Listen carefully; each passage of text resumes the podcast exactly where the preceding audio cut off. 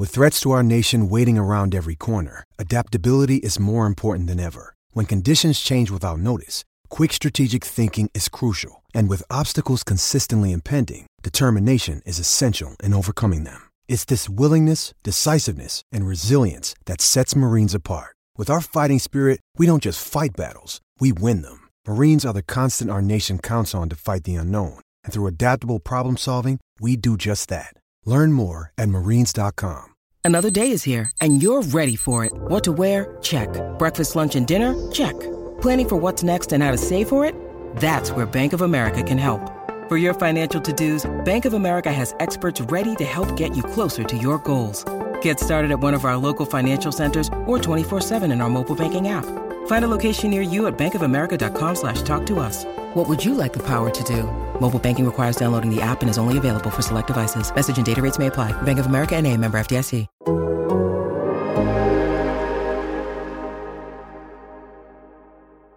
Hello and welcome to the Game Theory Podcast. I'm your host, Sam Vecenie. Today, we are here to break down the NBA trade deadline. We're going to do a quick primer on what to expect over the next two months from a trade perspective within the NBA. Why are we doing this now? The trade deadline is something like two months away at this point. The reason that you do this now is because on December 15th, not all of, but a large majority of the free agents that signed over the offseason become eligible to be traded. That leads to much more flexibility in terms of trade structures across the league. And it's a little bit easier for teams to be able to maneuver and find different deals that could be available. Second, the G League showcase is actually December 19th through December 22nd that's really the first event where a significant number of teams and high end decision makers will come together and all be in the same place at once. And that can often lead to early trade discussions within the NBA ecosystem. So I thought that December 13th, a couple days before the 15th, would be a really good time to do a quick lay of the land of where the NBA trade deadline, NBA trade season picture uh, is currently settling as we talk at this moment. Things will change. Last year, we had no fucking idea that Kyrie Irving and Kevin Durant were going to get traded at this point.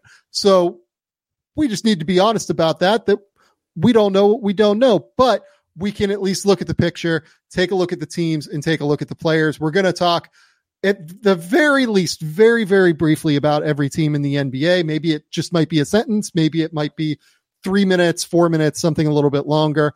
Uh, and then that'll be the first half of the show. And the second half of the show, we'll talk a little bit more about specific names that we're looking at that could be available. Bryce, that's a long preamble that I think laid out what we're doing today. Well, how are you doing, buddy? I'm good. No, that's perfect. Uh, I'm just starting to question one thing here, Sam. Like when you ask me to to join you and come on weekly, I'm like, oh, Sam really respects my NBA draft evaluation and then I signed on and I've got to talk NBA draft like maybe one time oh, in know. 12 or 13 episodes.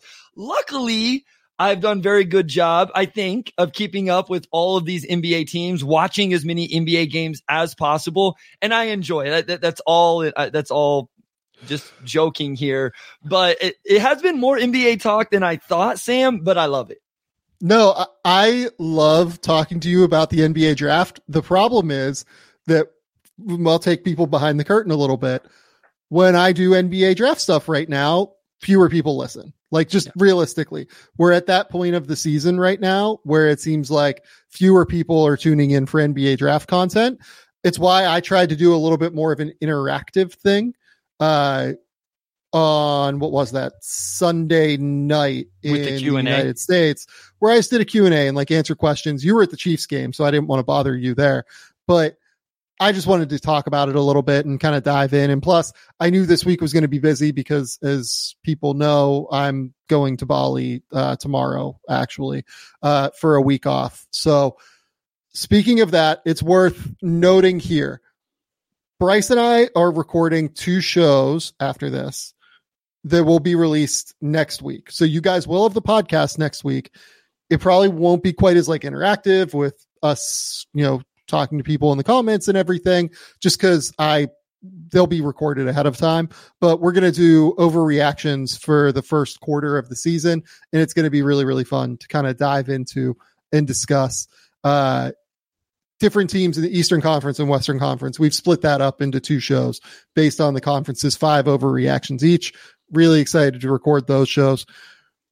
But given that, uh, I'm really excited to talk to you today, Bryce, about trades. Unfortunately, we have to open with Draymond Green because Draymond Green decided to wheel around and I think that like the fairest way to describe this is smack Jusuf Nurkic in the face. Like it wasn't a punch, it wasn't a closed fist. It was probably a little bit more forceful than a slap. I think smack is probably where I'm at.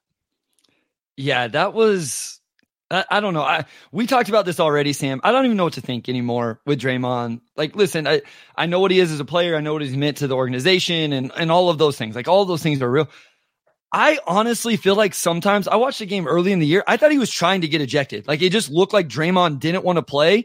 And instead of just going to Steve Kerr and being like, Hey, can you sub me out? He's like, you know what? I'm just going to do something crazy and I'm going to, you know, get thrown out of the game. This is the third one, I think, Sam. We're yeah. less than a month removed from the Rudy Gobert five game suspension. I know Draymond came out immediately and said he didn't mean to, I thought it looked like pretty aggressive. Like I don't know what he was doing. Like I don't even know that it matters. At the end of the day, with where he's been throughout his career, it's a bad look. And like even I'm starting to get a little annoyed with. I don't really care a whole lot about these things normally, but even for me, I'm like, God, this is just getting tiring that we have to talk about this this many times with Draymond.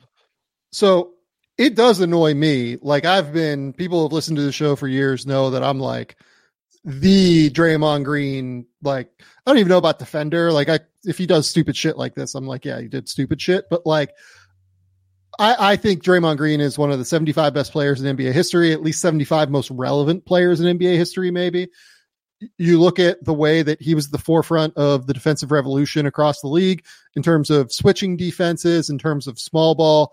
Uh, he is an incredibly relevant figure within the tapestry of the NBA's history.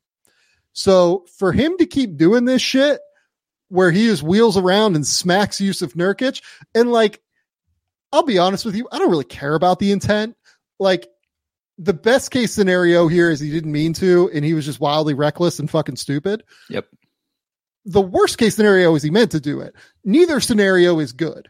So it doesn't really matter to me that much. Like he can say that, like, you know, uh, typically I wouldn't apologize, you know, it's just what he said last night, but, yeah. uh, you know, I, I apologize to Jusuf. I didn't mean to do it. I'm sure that that was like for the league to see, you know, he's thinking about this a little bit more. Draymond's an incredibly intelligent human being. I, I just can't like it, it, you can't really defend it at this point. Uh, he's been over the line this year in terms of the aggressiveness, in terms of the uh, willingness to get into these moments here's the thing: the team fucking needs him. Like the Warriors are a nightmare right now. Like they are in the middle of a real like core crisis. It feels like to me where their younger players are playing great. Brandon Podziemski was awesome last night. I think Moses Moody's been pretty good when I've seen him this year. I still don't totally know what Jonathan Kuminga is, but he comes in, he gives energy, he plays in transition. He's pretty solid defensively on the ball, at least from time to time. Like those guys have been good, and Andrew Wiggins has been, I think, probably the worst player in the NBA, making twenty million or more this season. Uh, Klay Thompson has not been Klay Thompson, and Kevon Looney, I think, has really struggled this year as well. So you look at where they are positioned, and we're going to talk about this, you know, throughout the portion of this podcast when we get to them. But it's really really frustrating to me to just like watch this and like continue to go down this road uh with Draymond because he's a better player than this. Like and you listen to him talk like he's an incredibly intelligent human being. Uh he knows better than like he has to know better than this. But like then again how he made it in the NBA is by being this guy by being tougher than everybody and by like playing on that edge. So maybe he doesn't know better. I don't know. It's a it's it's really really disappointing. Yeah, like I say, it just and, and I agree with you. Like you don't want to take all of this out of Draymond because he has kind of lived on this like tough guy mentality, whatever that stuff. But there's a line for everything. And at a certain point, your team is losing games. I, I believe as we record, they're not even in the play in right now with one of your starters, as you mentioned, not playing well at all in Andrew Wiggins, like going through a complete whatever's going on there. You got to win games. I don't know what the fallout of this is going to be, but if he's suspended for any games, now he's not there. He's not able to help. Like this team needs every win they can get. And at the very end of the day, if he's the smart, as smart a basketball player and all those things as we say he is, and this team guy on the court, you got to be able to do it in these other aspects as well, Sam. Like th- that's not being a team player. That's not being a smart basketball player, getting ejected from games, having already suspended for five games. That is like straight up hurting your team. And he has to be better than that. On top of the fact that it's just, it's just, it's ridiculous. Like it's just ridiculous seeing that type of stuff. There's some stuff I'm like hard, physical, intimidating play. I kind of believe in that's not what that was. That was just like reckless and stupid. And if there was real intent behind it, like straight up just kind of whacked for me. No, it was like I, I, think that's a completely fair characterization of it. I think the league's going to hammer him. I mean, it's possible that they come down like while we're podcasting, yeah, and say what's going to happen with him. Uh, it, it's it's really disappointing. I think that he should probably be suspended for you know eight, ten games, something like that. Uh, make it so that he understands to like, hey, you need to find the line again, basically. Like figure out where your line is and get back behind it because this year you've been way too far in front of it. Uh, I think it'd be completely reasonable to suspend him for a significant uh, amount of time like that. Okay. Uh, someone asked about Cam Whitmore at the top here. Have you been like seeing what Cam Whitmore has done in the G League? I haven't. Like, I got to do better about this. I realized this the other day as I watched these a ton of G League Ignite games, Sam. And I'm like, one day they're playing the Jazz G League Ignite team. I'm like, oh, there's Brice Sensabaugh. There's Taylor Hendricks. And then they were playing Rip City Remix. So Rayan Rupert, Ibou Badji was playing. I'm like, oh, like this is kind of fun to watch these guys along with the Ignite. I have done an awful job between trying to keep up with the NBA draft, NBA. Obviously, I have to watch 82 games of the Pistons. I just haven't done a good job of keeping track of the young guys. So uh, I'm as big a Cam Whitmore fan as you were. I assume this means he's hooping. Cam Whitmore in 10 games in the G League right now is averaging 26.9 points, about seven rebounds, three assists, almost two steals, shooting 49, 43, 80. Uh, while shooting 43% from three on 10 attempts per game right now. They've wait, just wait, said, hold on, 10 attempts? Cam, they've just said, Cam, go rock. And he is obliterating anytime I've watched him. Uh, he has 75 points and 17 rebounds in his last two games. He has just been like utterly unbelievable in the G League, and it's the G League. He is tailor made to play in that league in terms of his athleticism, power, transition play, everything like that. I, I would love to see him uh, up with the Rockets soon, though. So I want to say, like, we want everybody to be successful, right? Like, we don't root against anybody, obviously. And I don't, but I also don't like just hang my hat on God. I really want Cam Whitmore to be successful for like my own sanity of thinking he was a top five pick in last year's draft and him not going till 20. There's certain things, Sam, that make me question do I know ball or not? Usually it's not the, usually it's not the comments in the YouTube section, Sam, or somebody coming at me on Twitter. It's like I think Jaden Ivey's really good and the Pistons only play him 20 minutes a night. And I go, damn, am I just stupid? It's me thinking Cam Whitmore was a top five player in the draft and him going 20 and me going, do I not know ball? And so just from my own sanity and evaluation, I want to see Cam Whitmore be good because I want to not be just completely wrong, I guess. And I know we're all going to be wrong at times. That's amazing. I love it. Uh, okay, let's. Do you want to start the trade deadline stuff? Yeah, let's do it. Okay, so the way we're going to lay this out, we're going to do probably like five minutes or so on each division. I have a quick little note for myself on like what I think each team's need. I'll talk about that kind of at the top. And then the way we'll break it down is like we might dive into like a couple of those teams specifically and then move on to the next division. Okay. Perfect. So let's start with the Atlantic Division. There are five teams here the Boston Celtics, the Philadelphia 76ers, the New York Knicks, the Brooklyn Nets, the Toronto Raptors. Uh, the Celtics just need depth. That, stands out to me. Like they need probably a seventh man at least, and maybe an eighth man as well. Like they, if they can go find somebody, that'd be really valuable. Uh, the Sixers, I would say, look, they're going to be hunting for a third star. They're going to be seeing what they can find on the deadline uh, on the market, and if something is out there, I don't know that Zach LaVine is the guy for me for them necessarily, as I've talked about previously. I don't know that the guy is out there right now unless it's OG Anunoby personally, but we'll talk about that maybe a little bit later. Uh, the New York Knicks, they need to go just find a number one guy. Like that's their thing, and there isn't one available right now. Uh, they could maybe, you know, shore some things up on the margins, but I, I don't see a real need for them to go get like a Levine or somebody like that. Uh, the Brooklyn Nets, they're also star hunting. And then the Toronto Raptors are the pivot point of this deadline again. they were the pivot point last year uh, when, you know, OG Anunoby, Pascal Siakam, Fred VanVleet, Gary Trent, all of these guys had potential to be moved. And what did they do? They decided to buy instead. So do any of those five teams, I do want to start with Toronto. I'm uh, for the rest okay. of these, I'm going to ask you like which team uh, do you want to talk about? But for this one, I, I want to start with Toronto because I think Toronto holds the keys to this deadline in a very real way.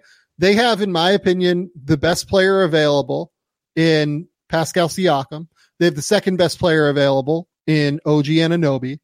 Uh, at least theoretically available. Both of those guys are on expiring deals, which is why the Raptors at least have to listen. And the reason that they have to listen is because we just saw what happens if you don't make a move like this at the deadline with them last season. You run the risk of losing a franchise stalwart who has made an all star game like Fred VanVleet for nothing. They need to really consider their options here and consider how they want to build their team. More than anything, though, and this is just what I wrote, I said, like, pick a direction straight up, flat out, you need to pick a direction in terms of where you want your organization to go. For the last two years, they've just felt mired in the middle. And it feels very un-Masai like to do that. And it feels very like kind of un NBA like to do that with the way that teams have operated in recent history. Uh, what do you think the Raptors should do here? Let's say. Yeah, so I mean, I'm just looking at their team stuff, where they're at, and offensive rating, defensive rating, stuff like that. Like some, it's time, it's time, along with the contract stuff that you laid out. What I would do, Sam, I would trade Pascal. I would yeah. probably trade Gary Trent Jr., who's also on an expiring, and I would, assuming OG wants to be in Toronto, I would build around OG, Scottie, Grady Dick, hopefully, whatever you get in return for those guys it it's obviously doesn't have to be like a full rebuild like we've seen some of these other guy, teams. I would take OG, Scottie, whatever assets I can get, and I would rock with that. That that's what I do. I think OG yeah. is awesome, Sam. And uh, this is no yeah. slide at Pascal Siakam. OG is incredible. And I know we'll talk about him more, so I don't want to dive too much into it right now. That's what I would do. That, that that's where I would go if I was the Raptors. That's what I would like to do if I was them. I would need to know way more about OG Anunoby uh, and what he wants. So Grape Ape asks, "What are you paying OG though?" It seems like OG is going to want thirty-five to forty million dollars a year. That's a big number for a team that would ostensibly be moving Siakam to then probably get back future-ish assets, right? So finding a deal that makes sense for them with OG just financially in terms of you can't extend him is another piece of this, right? Like OG's max extension, I think is like four years. I think 117 million right now, which is right around like 29 million per year. So you can't even really go out and extend him right now under the collective bargaining agreements rules, which means you're running a risk at the end of the day with Anunoby. You really have to feel confident in how he is going to decide. And look, like OG is quite inscrutable. Like we need to be real about that. And, you know, people have brought up the idea of him going to Philly. I true like that Raptors locker room, like last season, it did not feel wildly strong. Like I, I don't know if OG is going to be like, yeah, like let's let's run it back with Nick Nurse again. Uh, like I'm not saying he won't, but I'm just saying like that's not a certainty that he's like, oh my god, like let's do this again. The other piece of this that's really important to note, and why I think the Raptors are going to take this like right to the deadline, no matter what they do, like I think they're taking this until February. Roach Red brings up Toronto does not have a pick unless it's in the bottom six. That's because of the Jakob Poeltl deal that they did last season at the deadline to acquire him from San Antonio. They really want that pick to transfer this year for 2 mm-hmm. reasons. A, this draft is not very good. B, this making this transfer now would create a very real degree of flexibility for yep. them long term because it would allow them to have all of their picks moving forward as opposed to living like in this liminal state where you don't know if you're going to have a pick or not this year and like when you can trade your picks and everything like that. So I think they want to keep these guys as long as they can, try and stay out of the bottom 6 if they can and not like bottom out essentially. And the best way to do that is by keeping these guys. So in the bottom six right now, you have Detroit, San Antonio, Washington, Portland, Utah. I feel good about those teams being below Toronto. Memphis, you don't know with Ja Morant right now. Like they're in the fifth spot. Uh, Charlotte, look, I think Charlotte is probably going to be worse than Toronto at the end of the day. Uh, and Chicago, depending on if Chicago buys or sells, like they're sending out smoke Stop. signals they might buy. I'm with you.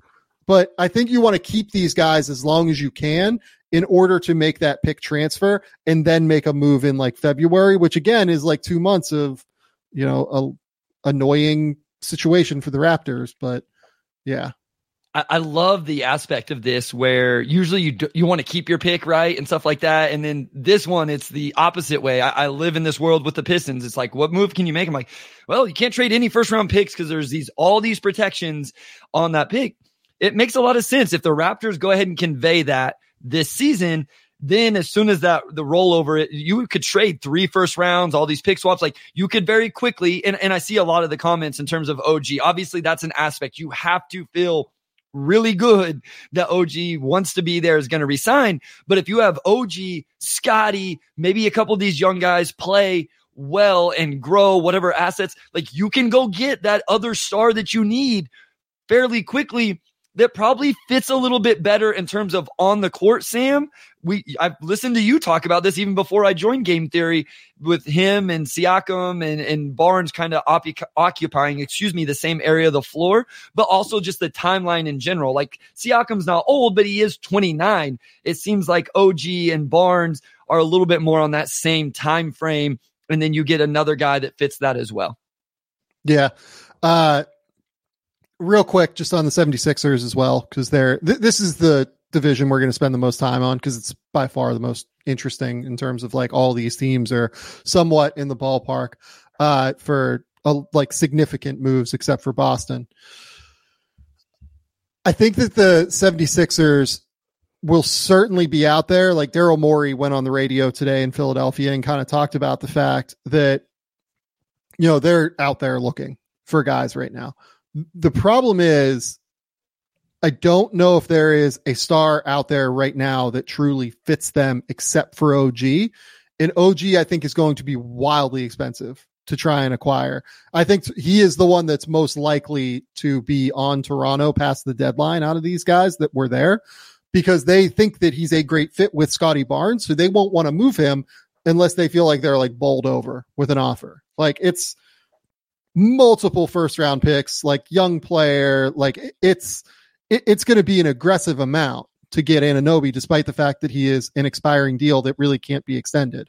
So I, I don't know what the option is for Philly. I don't know about you. I don't love the Siakam fit there personally.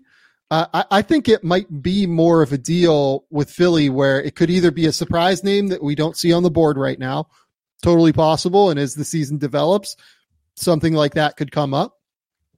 Or it could be something like a, uh, you know, just like a Gordon Hayward or a, you know, try and get Caruso or something like that. Like the, one of those moves as opposed to like a serious, significant move to me.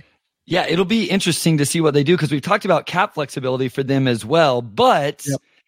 but especially how good Tyrese Maxey has been, maybe you want to go ahead and make that move now at the deadline instead of waiting until the offseason. A lot of the talk was almost just get through this year, make sure Joel stays in happy and those type of things. But I think you've accomplished that. I mean, I remember talking with you saying we were like, what is Philly going to do? Is Joel going to want to leave? And luckily, or maybe not luckily, maybe they knew they drafted him. Tyrese Maxey has been absolutely incredible, but it, it is time coming soon to add that third guy to that mix. I, I'm gonna sound like a Pascal h- hater, and I don't want to sound like, like I don't think I love Pascal there either. I don't I don't know where I would love him. I'd have to go through every team a, a little bit better. That doesn't seem like the right fit for me.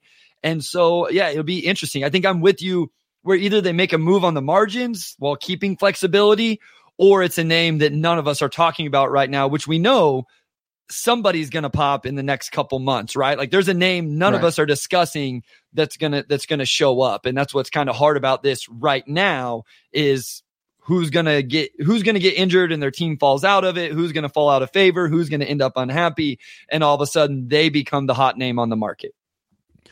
Okay. Let's take one quick break and then we'll be back and talk about the Central.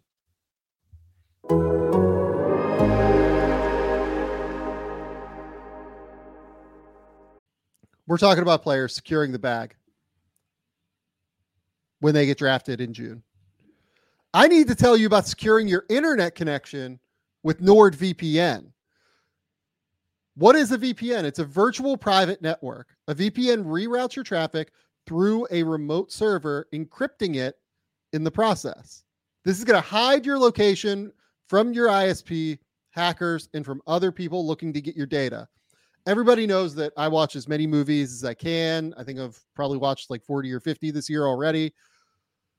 Some movies are blocked in Australia. It's really hard for me to watch them. Uh, for instance, uh, anybody who's tried to get their hands on Godzilla minus one recently knows that it's basically only available in Japan.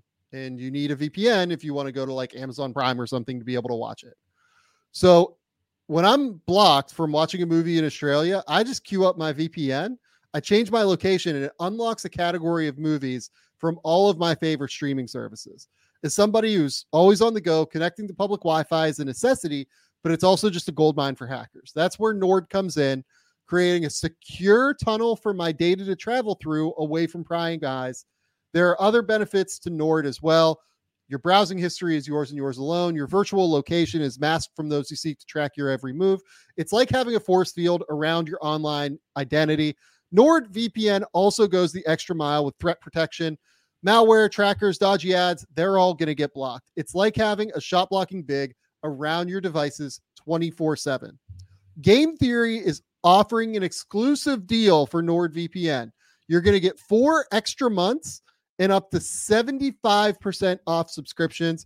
Just head to nordvpn.com slash game theory, G A M E T H E O R Y, to claim your account. Plus, with Nord's 30 day money back guarantee, you've got nothing to lose and everything to gain. Go to nordvpn.com slash game theory to claim your account. Nordvpn.com slash game theory. Guys, I can't emphasize enough uh, how much I use Nord every day of my life. Uh, Nord is a fantastic sponsor for us. So go support Nord, and it's a great product. So nordvpn.com slash game theory.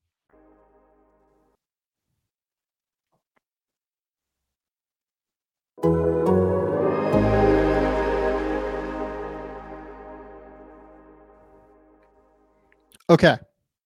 We're back. We're going to dive into the Central Division. While Bryce is off somewhere, he'll be he'll be back at some point. Uh, the Central Division here, just to run through the five teams. The Bucks, I think they're looking for something like perimeter defense, tough guys that can actually take on tougher assignments at the point of attack. That's been a real issue for them so far. The Pacers, again, looking just for perimeter defense, wing defense, things like that. Uh, two way play. They obviously want shooters around, uh, Tyrese Halliburton. That feels like a significant thing for them. The Cavs, I think also two wing, two way wing play, but their assets are quite limited moving forward. Uh, the Bucks as well, assets quite limited moving forward. The Bulls pick a direction, like they have to make a decision on their rebuild. And for the Pistons, when I did this prep, I just wrote, help, I need an adult. Sam, like I don't our interactions about the Pistons are hilarious. I love it. Um where do I want to go here? The the Bulls is the easy one. I think the Pacers are interesting. We, we got into this a yeah. little bit last episode or the one before. I want I think they need a second star. I wonder if they do it now. Do you let this rock? What do you do with Buddy Hield? I know everybody said it, so I'm just repeating other people now, but he they were going to trade him right before the season. It was trade Buddy Hield, and then now Buddy Hield is starting for them. Looks good.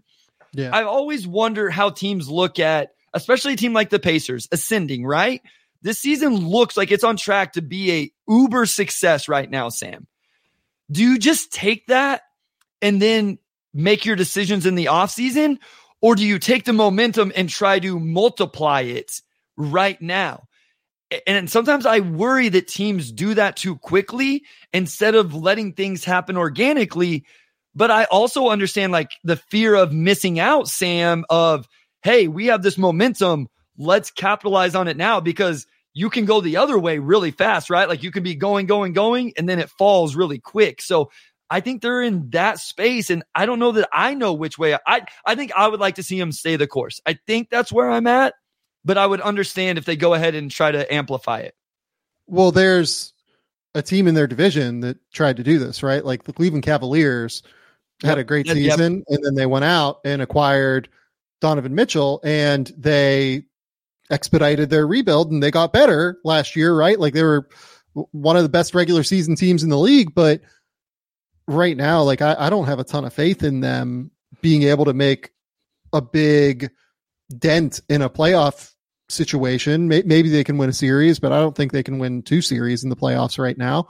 So now they're in a space where Donovan Mitchell expires after next season, which means this summer they have to make a difficult decision on Donovan Mitchell in all likelihood after having given up a significant number of assets in order to acquire him.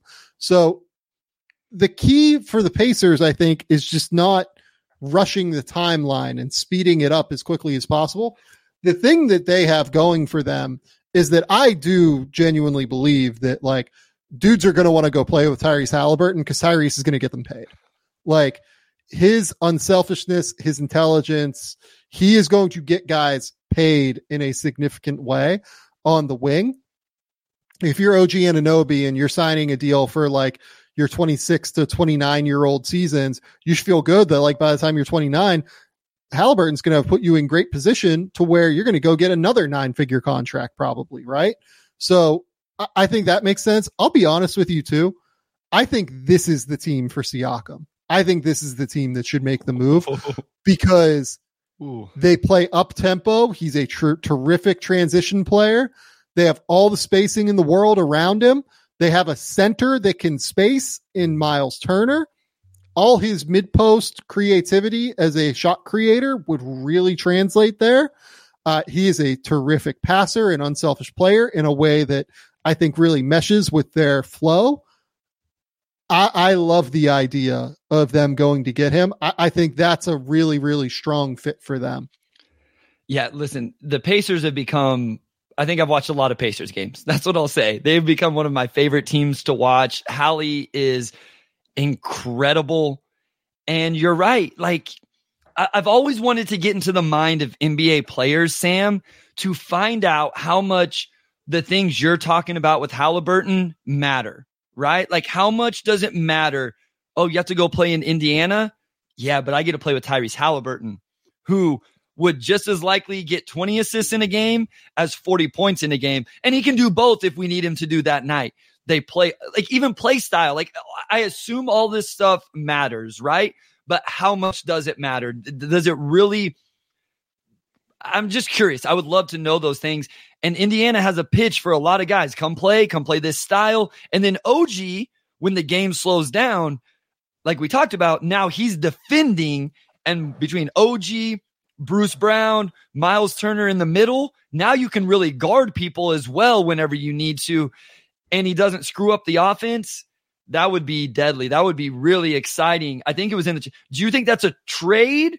Or would the Pacers just say, hey, let's wait and see if we can snatch him in the offseason? See, and that's that's where it's complicated, right? Like if you're the Raptors, what do you ask for from the Pacers? Because like frankly, like Jarace Walker fits a lot of the things that the Raptors have liked over the years. But like, is Jarace Walker a great fit with Scottie Barnes? Or do you have the same kind of concern here that you have with Pascal Siakam, right? Uh, and if you're the Pacers, like, do you want to give up Jarace Walker, knowing that Pascal Siakam in the offseason said, I'm not signing an extension with anybody but Toronto. If I get moved, I'm going to take its free agency, which means he's going to take its free agency. So I don't know. Uh, they're in an interesting spot. We'll talk about more specific stuff with Pascal later. Yeah. Uh, Rhett Power asks, is Cleveland's problem that they accelerated too fast or that they chose Mitchell as the accelerant? Look, I, I think it's both, to be honest. Like, I, I, think it's that Evan Mobley was still extremely skinny when they drafted him. And if you look at the numbers for the Cavaliers, uh, we'll talk about this on a show for next week, but like they are way better playing one big right now than playing both of them. So their roster construction is very odd with, as Rhett says, both the small guards and both of the bigs. But what they did by choosing Mitchell as the accelerant and by outlaying significant assets is they made it so that they're in a somewhat inflexible situation or at least less flexible situation. So I think it's both kind of. I think they probably should not have accelerated as fast as they did. And also, I think that they chose probably the wrong guy, frankly. But Mitchell's been great this season. Like that's the thing. D- Donovan Mitchell has been unbelievable to start this season. So it's hard to say. The Bulls. We'll talk about the Bulls maybe a little bit later on because we're going to talk about LaVine, DeRozan, and Caruso. Um, let's move to this next group here: the Heat, Hornets, Wizards, Hawks, and Magic in the Southeast Division. The Miami Heat. They need scoring on the wings. They could use like another front court piece, I think. Uh, the Hornets need to make a decision on whether or not they sell. I think they probably are a seller at the end of the day. Uh, the Wizards should just be selling, I think. The Hawks need to go find a two way guy, a defender, probably a front court piece like on the wings, something like that. Uh, and then the Magic just could use one more like offensive punch piece. But I will say for the Magic, they've looked a lot better offensively over the course of the last couple of weeks. Uh, any of those five teams stand out to you? No, I don't think any of them stand out. I, I, will say, whenever I was looking at the Hawks cap sheet, I was like, holy cow, they have a lot of money tied up long term.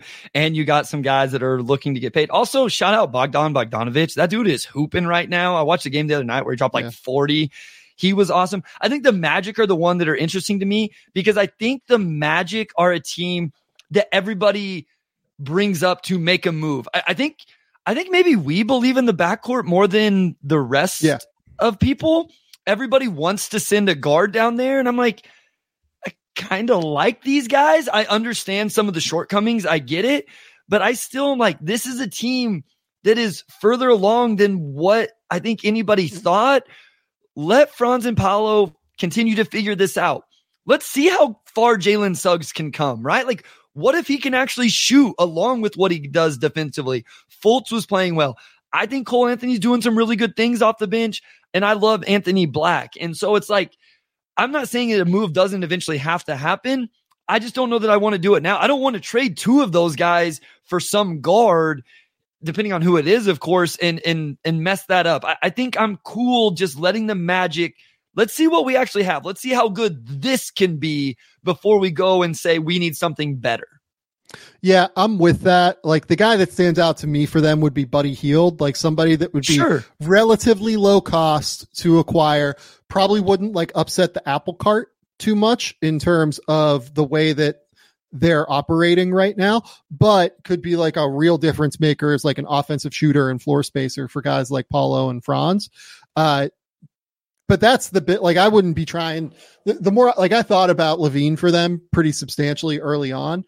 The more I watch them, the more I think that you're right that they probably shouldn't do that yet, and that they should look more like, hey, like Buddy Hield would be like an interesting flyer for us sure. to take as an expiring deal. Uh, maybe we'll give up like a late first or something like that for him. Yeah, uh, th- that makes sense. I'm cool with stuff like that. I just I feel like they're the team that everybody wants to throw into the big fish conversation. And I'm just like, I'm not there. I, I don't see that. Maybe I'm a little too slow to, or maybe I just want organic growth to happen. I just want to know for sure what things are before I make a move. Maybe that's where I'm at. And I think there's more to figure out because there could be a bigger ceiling here than what we've seen, even. Yeah, the Heat, I think, are in a really interesting spot as well. The Heat are a team that can really go out and I think make uh, a fun move because they have the Kyle Lowry expiring contract. Uh, they have, you know, some interesting younger players as well. They have some picks now finally that they can move. I'm intrigued to see whether or not the Heat go out and try and get like DeMar DeRozan for them. I think would be really fun. Uh, they would just fully embrace like the mid range god uh, label that Jimmy Butler has instilled upon them. I think it'd be a really fun acquisition for them. Uh, whether or not that happens, who knows? But even somebody like Kelly Olynyk, I think would really help them. Just, you know, another big who can space the court, you know, can play with Bam. We've seen it, you know, they, they, if I remember correctly, they crossed over for like a year uh, when Bam got drafted in 2018. Uh, and if I remember correctly, it was pretty solid when they played together.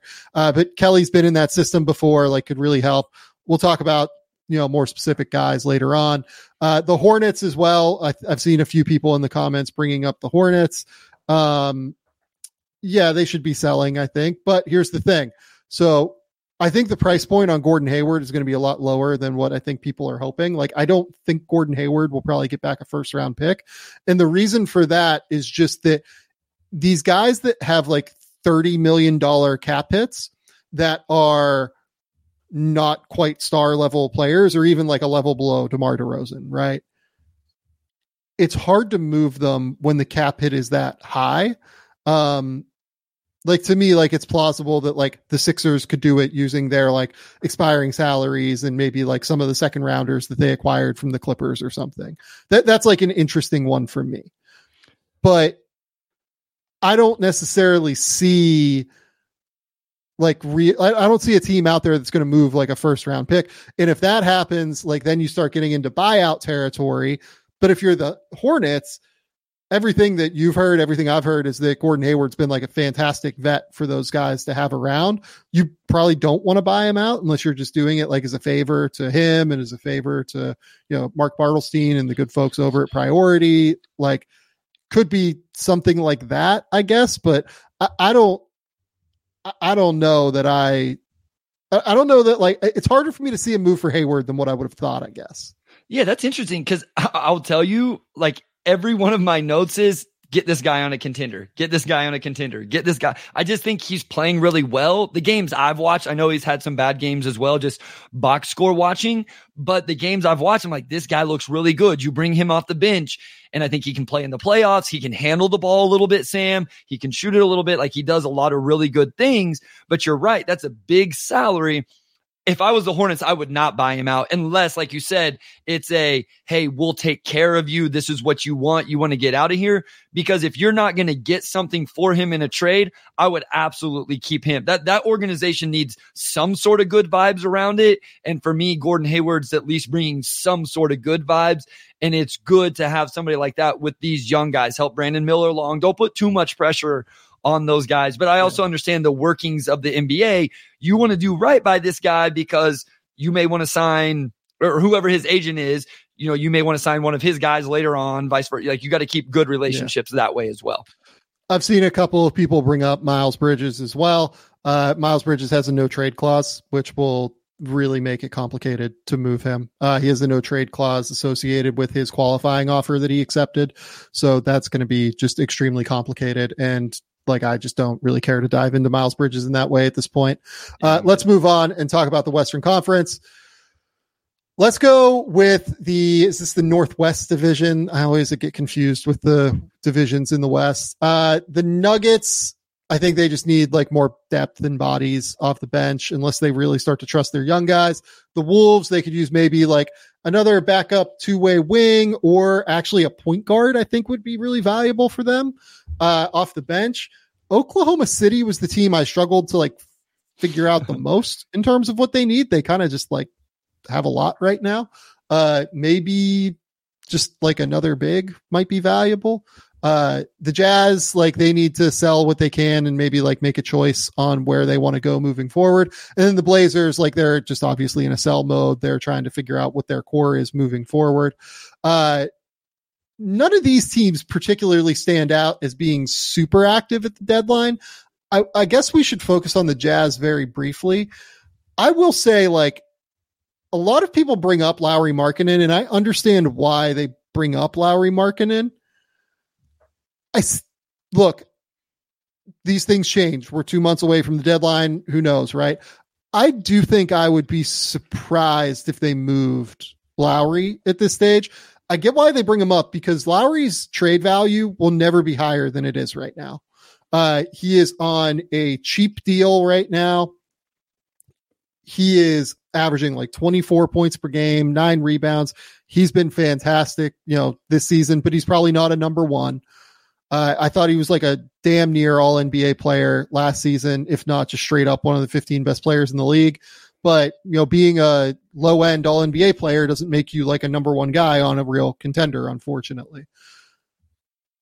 He has one year after this one left, and then he's going to get wildly expensive, or the Jazz can do a renegotiation and extension, similarly to how uh, they did with uh, the Kings did with Sabonis this past offseason. Try and make something like that work. I'm fascinated to see what they do with Lauri, but like they're not at a point where they have to make a decision on Lauri yet. And I, I get why he'd be brought up. The Jazz clearly need to make like a core shakeup in some way, shape, or form. But to me, like you're trying to get guys like Lauri Markkanen, and you're not trying to move them out. So until it becomes a necessity, I don't think you move them. Yeah, like that's where I'm at as well. I know in Detroit world, we talk about Lauri Markkanen, and I'm like, yeah, that'd be great. One, the assets aren't there. And two, like, why would Utah do that? I just, I look at, I understand the fear of losing him for nothing, but you're not to that point yet, as you said. And I realize you're going to have to eventually pay him, but he's really freaking good, Sam. Like, I think he's a guy that maybe you do want to pay at some point. And so you have all of these draft picks. You're going to bring in all of these young guys. You know, Keyonte's starting at the point. You're developing him. Hopefully, Sensabaugh. I, I think it looks like Hendricks has started to play a little bit at least. You need some talent. Like I've watched this happen. You need some talent, Sam. And I think Lauri's worth, even if you're, even as a rebuild team, if you're paying him boatloads of money, I think it's still worth it. Like I just, Maybe I'm swinging the pendulum too far the other way after what I've watched for the last four years, but that's how I feel about this thing. You can't make it completely go bare and have no real NBA talent and expect these guys to really develop. That's kind of how I feel. I think Lauri is the perfect guy to just keep around, build around him. Maybe it happens faster. Maybe some of these guys pop. You have a, t- you know, what if Keyonte yep. really pops and, and Taylor pops and you draft somebody good and then you have all these other draft picks you can trade to go get a second star and now you're really cooking and you can build this thing in a couple years. I don't know if it happens or not. I would much rather have Lauri in the fold to maybe make it happen. And then real quick on, I, I think the Nuggets, Sam, are interesting to me. We've talked about them a lot. I like Christian Braun. Peyton Watson is, you know, good at times. Other times, Strawther's been playing more. Zeke Nnaji hasn't been as good as what I thought. I feel like maybe I'm being hard on Zeke. I'm a little nervous about the Nuggets, a little bit with their depth. Uh, I would be interested. I don't know how much flexibility they have to do anything, but that's a team I would like to see maybe go make a move. Well, look, like if there is a team out there that likes Zeke Nnaji, or if the Nuggets just decide they don't, you know, want to continue with him in some way, shape, or form. And I, I don't know that they're disappointed in Zeke. Like I think he's been. It's such a low like usage role That's for fair. him, right? Sure. Yeah. Like, yep. I have never been a huge fan, but the thing about the extension that he signed in the preseason, I guess it was, it's such a low cap hit that the poison pill doesn't really impact things that much. Yep. Like they could still go out and use his deal to like go get somebody else if they want to. So I, I don't know. Like we'll see what happens with the Nuggets. I do think they could use another bigger body though, for sure. Uh, You know, I, I think that that would be smart. If I was looking for a big, I'm interested. You think I would call Orlando, Sam, because Wendell Carter Jr. is close to getting back. Are they going to keep Bitadze? Because like we we can't we can't have this conversation yet, Bryce, because my my take on that matter uh, is uh, it, would probably break the internet. So I can't. Uh, I can't. oh, I, can't know what it is. I love yet. it. I'm just Uh, saying. I can't. They, they I have can't have that conversation yet. They have three good centers down there, and I love a couple. Like, well, I love all three of them, but the two that have been playing have been playing really well. Okay, we can move on. My bad. Yeah. Uh, let's see here. I think that's all that I really have on that division. Like Oklahoma City, like they have a lot of flexibility to like do something fun. Like really, like a team like them could like go out and try and get like Caruso. They could go out and try and you know do something, you know, even like an Anunoby or something. Like if they could go get Anunoby with all of the picks they have, like can you imagine OG there is like their fourth, third guy? Like you have OG, Jalen Williams, and Chet around Shai Gilgeous-Alexander, and that's that's who you're replacing like the Josh Giddey minutes with is OG. And oh, by the way, like they can offer more than anybody else in the league right now. Like you could offer, you know, whatever you think of Josh Giddey, you know, as a player long term. He's a terrible fit with Scottie, so I don't know if that's actually someone they would want. But you have all of the picks. You have like 15 first round picks or something like that. So I think that they're like a really fascinating one for Anunoby. We've talked about this as well, and and OG is not what we're talking about as far as a role player, but they literally have so many picks. Let's say they wanted Buddy Hield, right? Like they just say, "Hey, we need some shooting." They could go just give something crazy for Buddy Hield just because they're like, "Hey, we want to go compete in the playoffs, and we think Buddy Hield spacing the floor would be good for us." And I'm just using Buddy as an example. And if they whatever they gave up, we would all go, "Well, they have them anyway. It's no big deal. They still have how many of our first round picks left? They can just, what other team can just quote unquote waste first round picks to find the perfect role players? And that's what they can do. They honestly need to do it because they can't draft He's- all these dudes anyway. And he's kind of the perfect role player. I like too, it. for them. I like it. I go give up how Like- first rounds to outbid everybody else and make it happen. And like if he doesn't resign, like yeah, it sucks. They still have 11 first round picks or something like that crazy. That's what I'm like saying. it Like, they legit can't use all of them anyway. So it's it's so Yeah. th- this is the position they've put themselves in, and I don't know. It, they're fascinating. They control so much, and it's awesome for Sam Presti. No, I love it. Uh, like I, I'm not saying that they should like honestly, I don't it would depend on what the price is for me.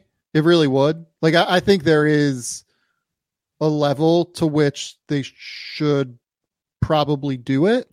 But like if it's like five firsts, like I'm not doing it. If it's honestly, if it's four, like I don't think I would do it. Like I, I'd be probably willing to do three because, like for instance, like Grape Ape says, like uh, these picks will be picks down the road that make them able to build a roster of the second apron. Here's the thing: you'd still have like almost an average of two picks per first round in the next like seven years, even if you gave up three picks for OG Anunoby. Like it Yeah, I wouldn't- I mean, my thing they're is- still going to have that. if you're at the second apron, you have six or seven guys on the roster already. So like you can't add 11 over two or three seasons. Yeah. Like I get your point. You, that's a fair point that yes, having these picks long term definitely makes sense. And, and the other play is to your point, you keep rolling them down the road, right? Like you trade one now for one five, six years down the road. I do love that they have that flexibility as well. Like I get it. Doing this a couple times doesn't screw that up though, Sam. They have so many that they could do this a couple times with role players and still have that flexibility down the road also. Yep. Uh, next up here, let's go to the Pacific Division.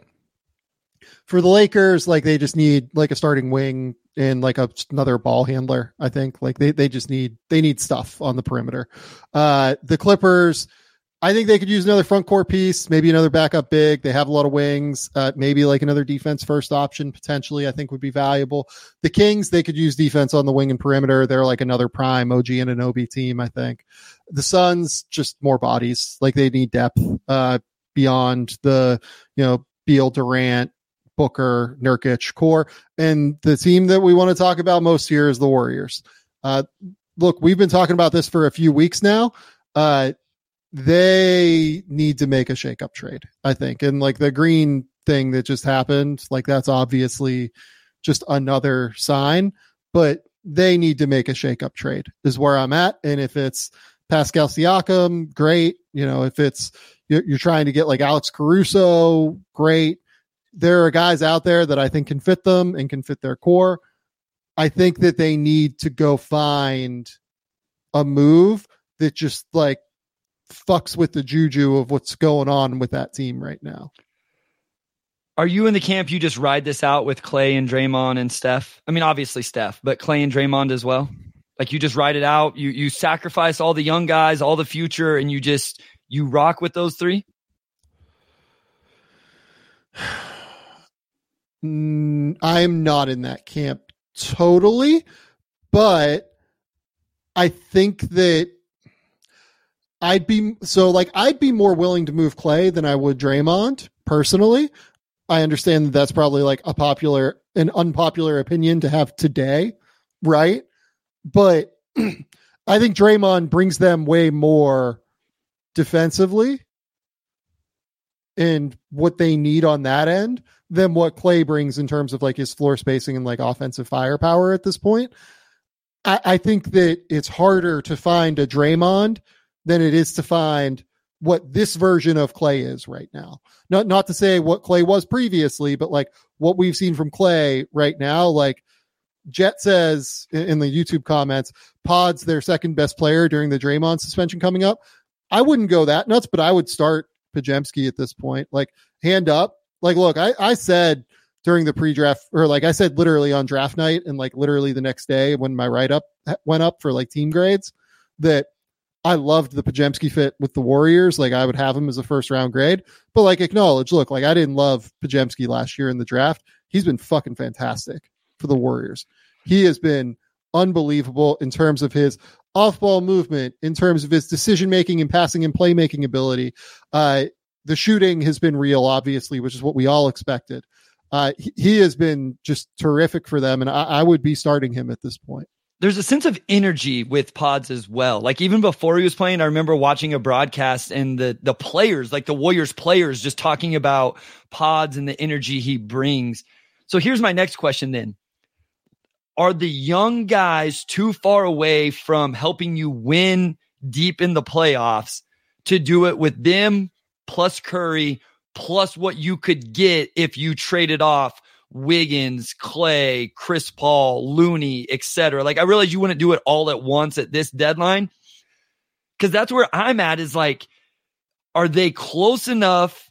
And then what can you get in return for the vets that you can do this with Curry, Kuminga, Moody, Pods, etc., plus whatever new players you get? Like, I'm not yeah. sure if I believe that either, but so like here's here's the big significant question, right? Like, let's say that they decide to move Klay. I think Klay would be way easier to move than Draymond because Draymond has all the money like yeah. down the road long term. Klay is expiring. What is Klay Thompson's market? No, it's like I, I, I mean that genuinely. Like, yeah, I, I, I, think the Lakers would probably have interest. Uh, I, I think that like but like, I, I don't know, like how how would you answer that question? Like, what teams would have interest in Klay Thompson? No, that, that's what I'm saying. Is like, I listen. I love the Warriors brought me back to the NBA, the original Warriors, even before KD. Um, I loved watching them play. Like I fell in love watching them play basketball, Sam. With these guys we're talking about like I almost hate watching Klay Thompson play right now because like this isn't the dude I love yeah. watching play, and I just wish he would start taking easier shots. So I still, even with that said, I think I want to go the young guy route.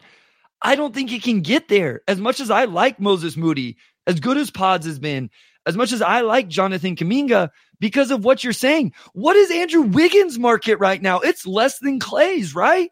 I don't think he started the second half last night, Sam. No, like, I, Andrew Wiggins, he, he, is like a negative value asset right now. So you uh, can't uh, he, build he the is, rest of the roster around him, even if you yeah. wanted to go the young guy route. And then you're running out of Steph's timeline in terms of his age. It's just, I think they almost have to say, at least you guys have chemistry. And maybe by trading all the young guys, we get this influx, as the comments are saying, of like some sort of new energy or something. Like maybe it's Kuminga, Moody, whatever contract, whatever picks are available, and you take a swing and you got two years and you know that like Sam, it's just over after that. We got two years and then it's going to be a disaster for four or five. But we owe it to these guys to take one more chance. I guess, I guess that's what I would do because I don't think the young guy route is going to work either. Yeah. So Wiggins has four years, $109 million left on his deal, uh, including this season. I, I want to be totally upfront. Like when I say that, like, you know, what is Klay's market? I don't think they're moving Klay Thompson. Like, I, I do not think they're going to trade Klay by any stretch. Uh, I don't know what his like market is though. Like Shams reported earlier today, they offered him a two year, $48 million extension previously and he turned it down. Uh, based on the way he's playing, like that's a pretty egregious overpay right now yep. uh, for what his level has been so far. Like it, it's a real question. Like, would the Hornets do something like Gordon Hayward and something, you know, financially, like with for Klay Thompson? I the Warriors would not. See, here's where it comes into play. They won't. The Warriors, the Warriors won't do that. They would not the send him matter. to the Hornets. Yeah, there's no chance. So, what to I've me, seen, like they they have to move Wiggins.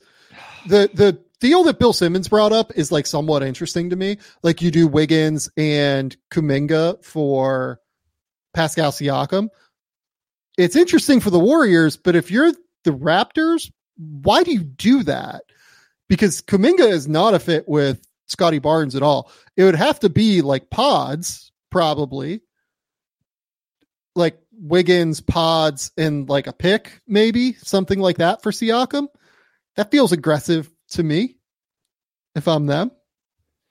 And, the and here's the other thing too about Siakam to the Warriors is okay, so you're going to now you need Kevon Looney still because the West runs through the Denver Nuggets and Draymond Green and Pascal Siakam, you don't want to have them on Nikola Jokic. You still need Kevon Looney. But against the Nuggets, do you feel comfortable playing lineups of, you know, Steph, Klay, and then the front court being Draymond, Siakam, Looney, none of whom can shoot? So, what do you do there?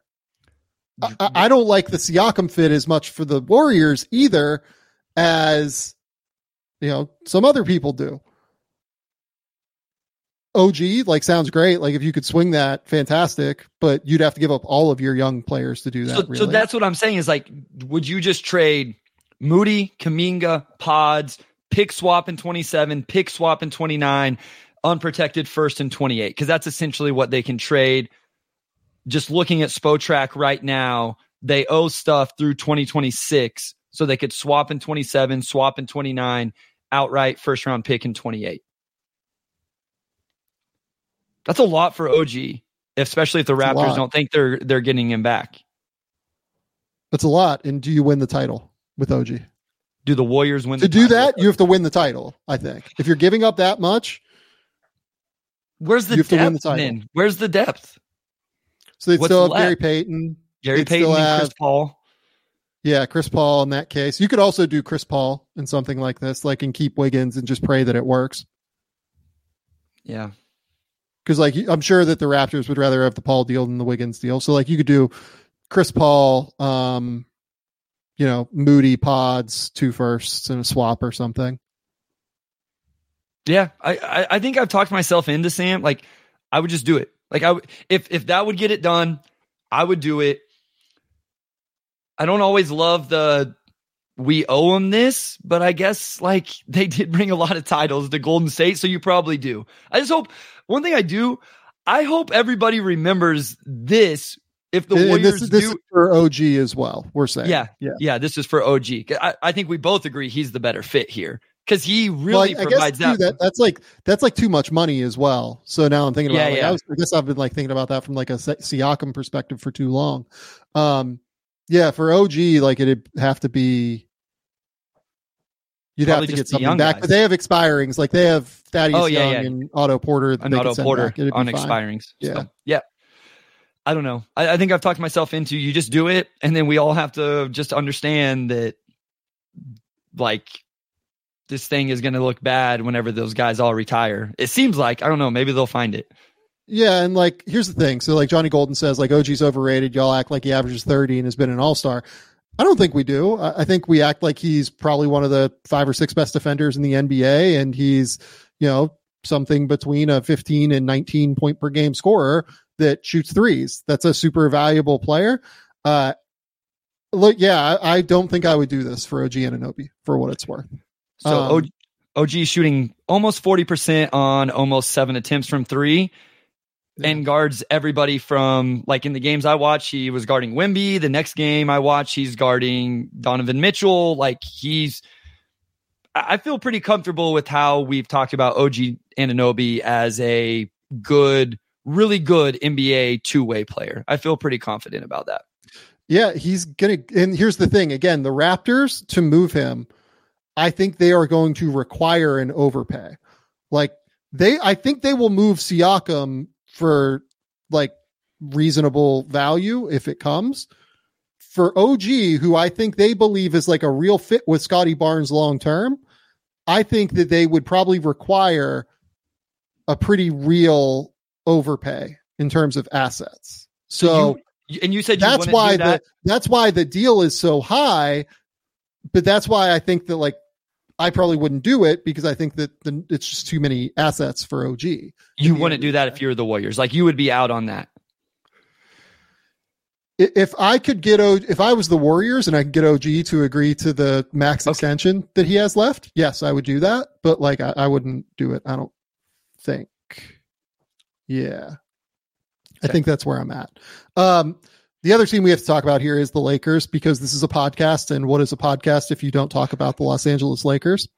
Uh, the Lakers just need another scorer on the perimeter, I think. Having said that, like, I want to bring up for people that maybe have not noticed what Austin Reaves has done over the course of essentially the full season at this point, outside of his first five games everyone had a full scale fucking meltdown about Austin Reaves after the first five games. And we're like, oh my God, he's so overrated. He's this, he's that. Austin Reaves, over his last 19 games, playing 29 minutes a night, averaging 15 points, five rebounds, five assists, shooting 50, 38, 87 from the field with a two and a half to one assist to turnover ratio. Austin Reaves, still really fucking good at basketball like really good at basketball. He is a legit like number three, number four for the Lakers on this team. I think he can be like a number three. I think he proved last year he can be a number three on a conference finalist team. Number four, who they need to go find somebody because I don't think they have like another. I don't, I don't know. Like, do they have another guy that you feel con- comfortable as like a starting quality player?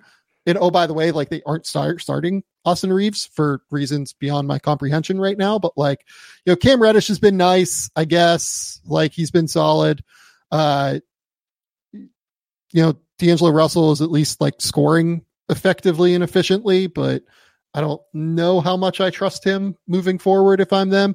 Gabe Vincent will return at some point. We'll see what he looks like. They, they have potential bodies. I just don't know that they have real like dudes right now. They have one future pick to send out. And then I guess you have a lot of contracts in the right spot, you know, that combine Vincent's at 10 and a half. Well, I guess only a couple, that not as many as I was thinking. So I don't know. It'd be interesting to see where they would go. Like what, what's the package? Like who are the guys that they would package to get there? And then the money is interesting. Like, are you going to put D'Lo in the deal? Vincent's at 10, Rui's at 15 and a half. And then after that, it really, really drops. So I think that's where I always struggle with the Lakers a little bit. You're not moving LeBron, obviously, AD, obviously. The way Reaves has been playing, you're not moving him. So who are the yeah. guys that you package together to get there? Like even if it's Gordon Hayward, how do you get the money? Who are those guys? And then you know, what's left then? Like, do you have enough depth? Like, maybe you got a little bit higher end with a player like a starter, but then do you have the guys off the bench? So it's, it'd be interesting to see. But yeah, I mean, I think you're right. They got to find somebody. Um, man, they look good in the in season tournament though. Like, whatever it was, just more motivation, whatever it was. Like, LeBron has been incredible. When AD is healthy, he is insane. And as you outlined, Austin Reaves is playing really well also.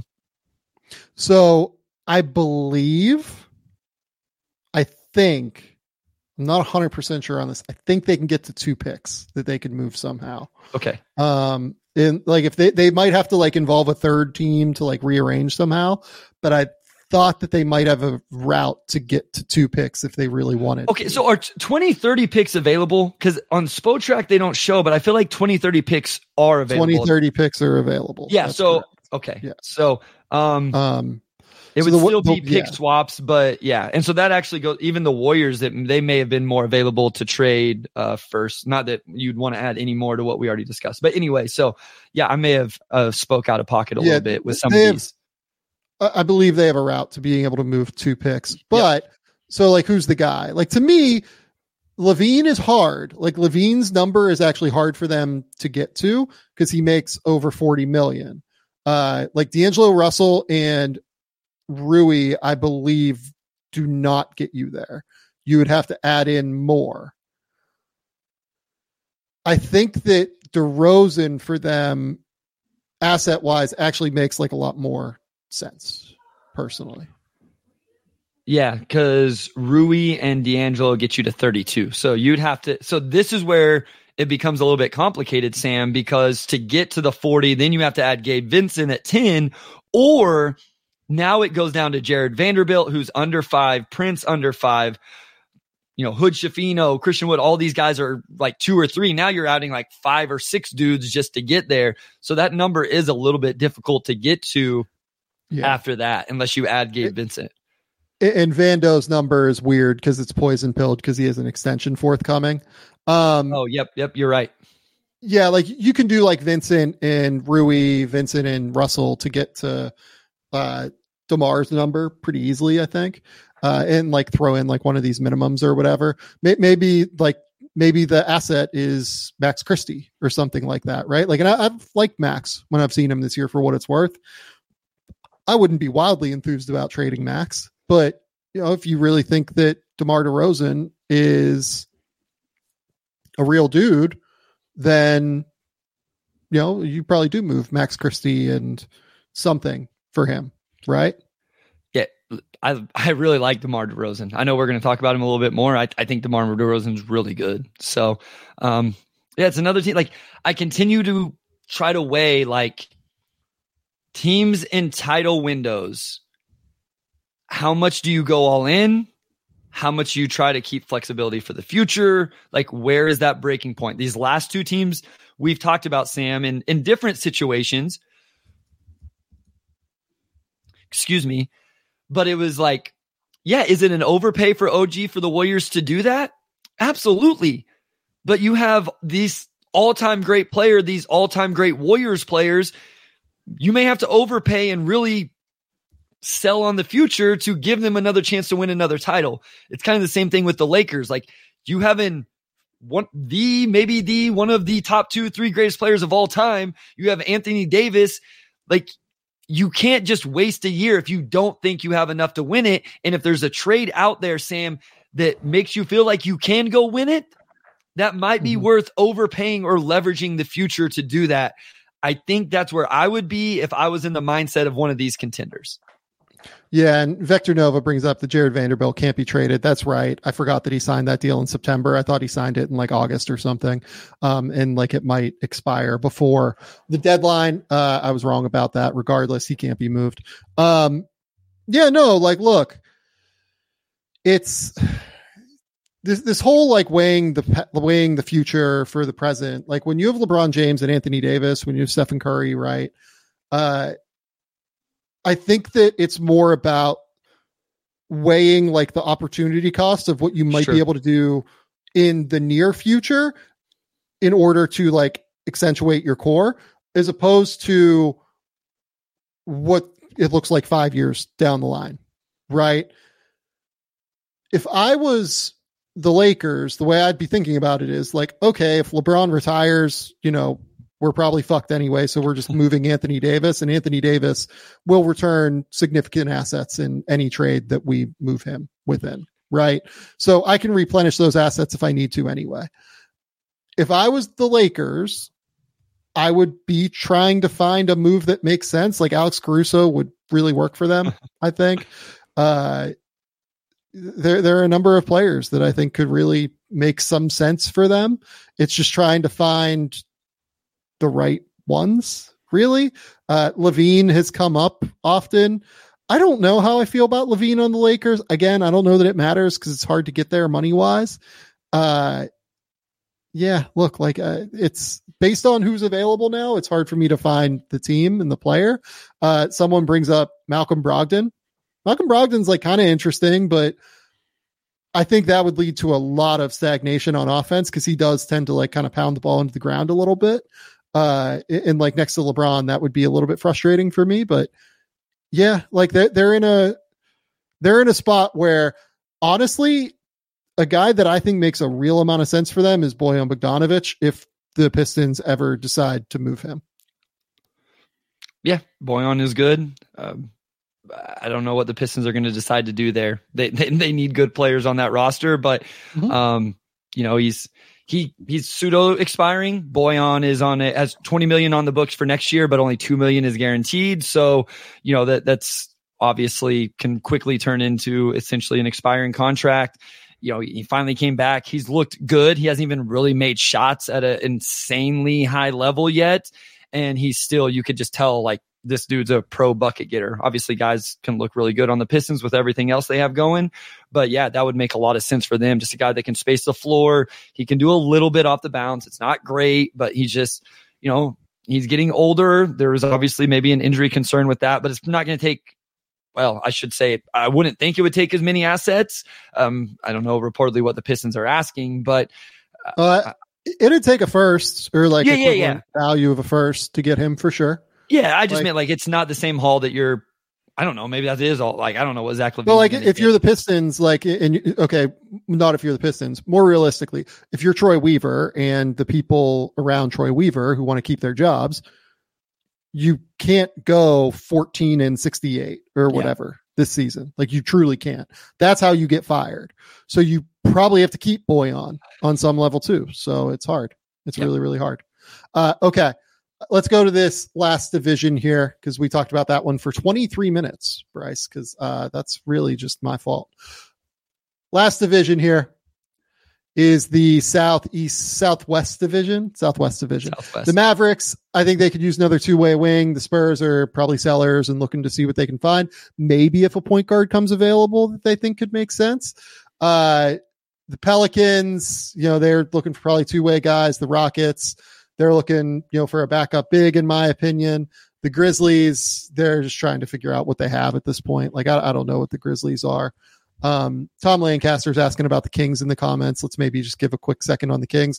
They're looking just for two, like they're looking for a two way wing that can defend. Uh, Keegan Murray has been really good defensively this year, and I want to shout him out for being fantastic on that end of the court. But they, they still just need to find, you know, two way wings. OG Anunoby, I think, would make real sense for them, but like, w- what are you moving to outbid somebody for OG if you're the Sacramento Kings? Is where uh, um, I'm struggling with them a little bit, I guess. Yeah, the Kings are interesting for me because you know Fox is incredible, Malik Monk off the bench.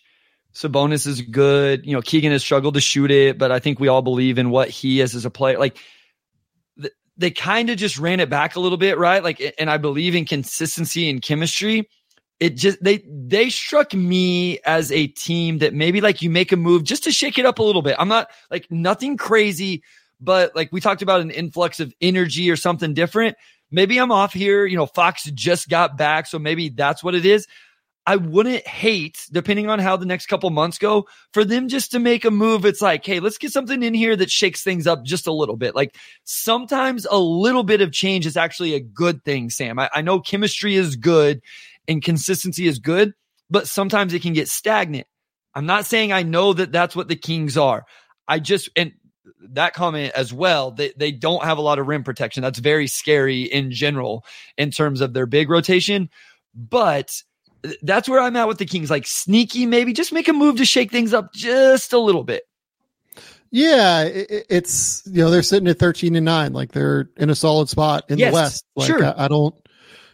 Their defense has frankly been like much better this season. Uh, it, it, it it's really really hard, I think, to figure out like what where their future goes. And this was kind of the whole thing of like locking in Sabonis and locking in this roster. And like I was for that for sure. Like sure. you just yeah. be competent for a while if you're the Kings right? Like you know you know Tom says in the comments again like local sports anchor as a source that OG has no interest in coming to SAC. Look I, I don't know.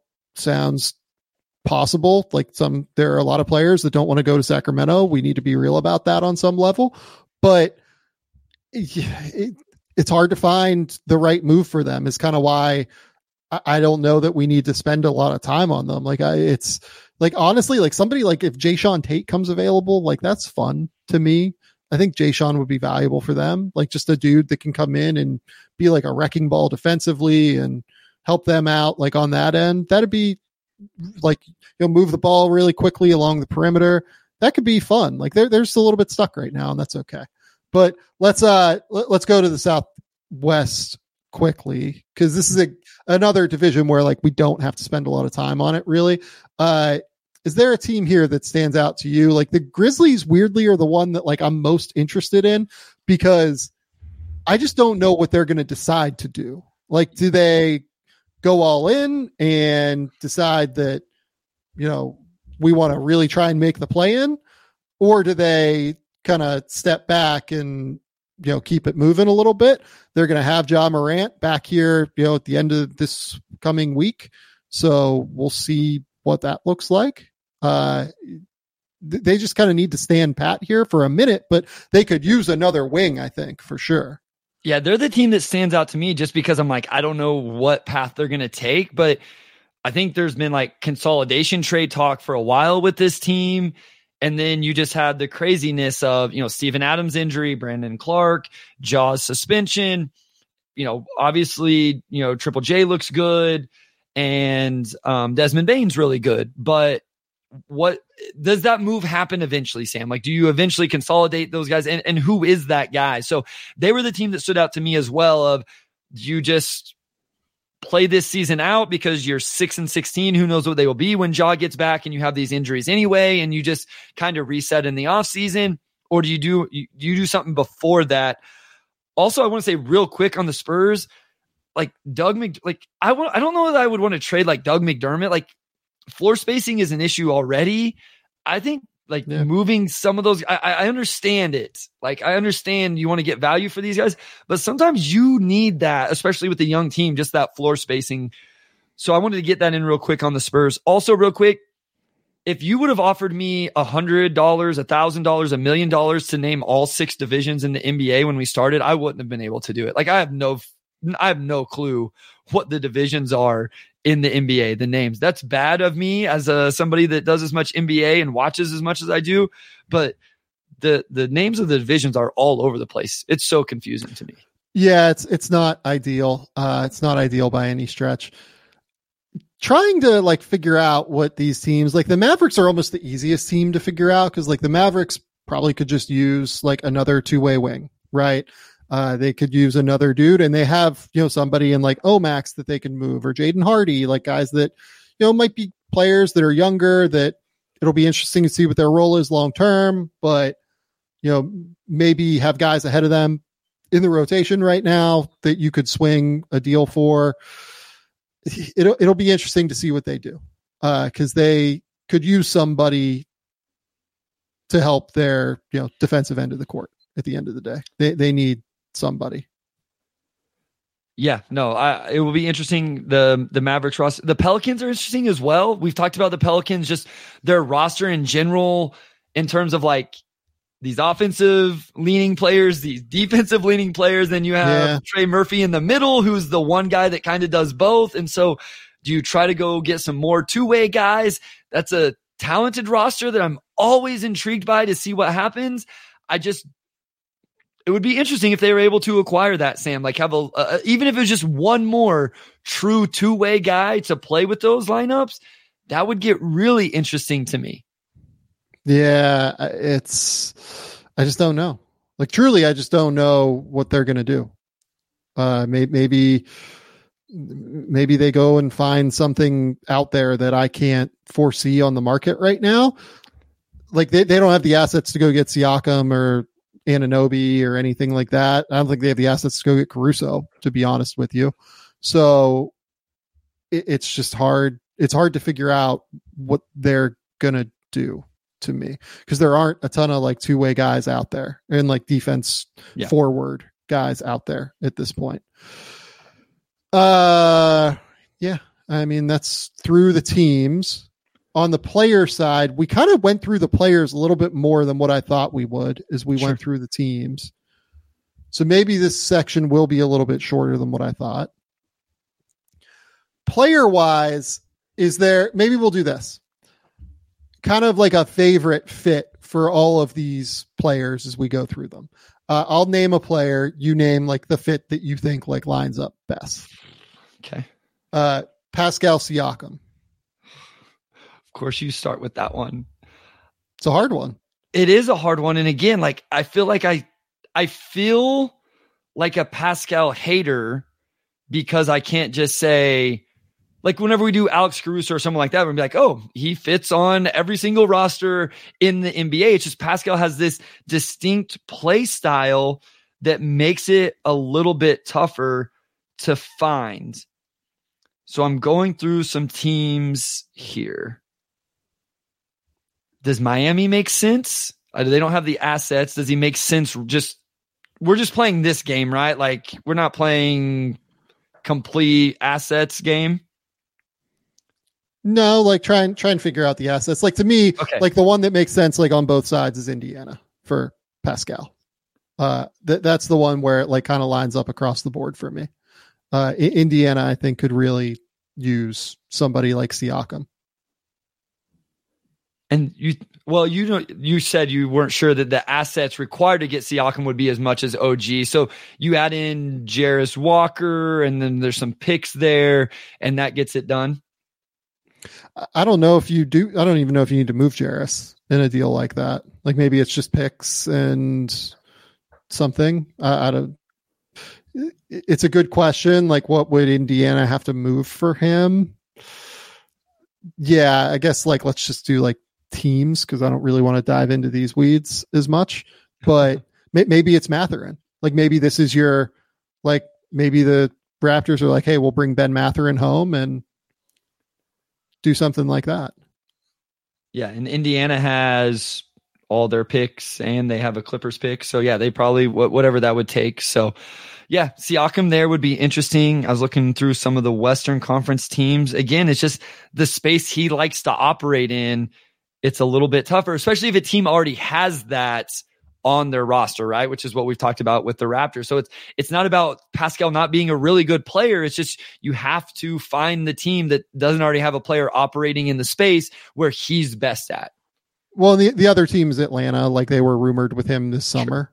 Sure. Uh you know, could you do something like AJ Griffin and picks for Siakam along with like expiring salary? That's yep. interesting to me. Yep. Yeah. Okay. Uh, OG Anunoby. I like the Indiana one that we talked about earlier. I think that yeah. would be a really good fit. Um, you, you know, like I know I said don't do this, but like, what if you sent him to Orlando on a team that's already insanely good defensively and just add him sure. with those guys? I mean, OG is a little bit easier because every team you're like, yeah, that makes sense. That works. I like him there. I know, right? And Indiana's a hot team in general. again, I want to try to get some of these Western Conference teams in the fold as well. I, I still think that like OG on the Thunder is super fun. yeah. Like that's a that's a great team. That's a great sign for me. Like Oh. someone brings up the Yes, Wolves. this like, is don't amazing.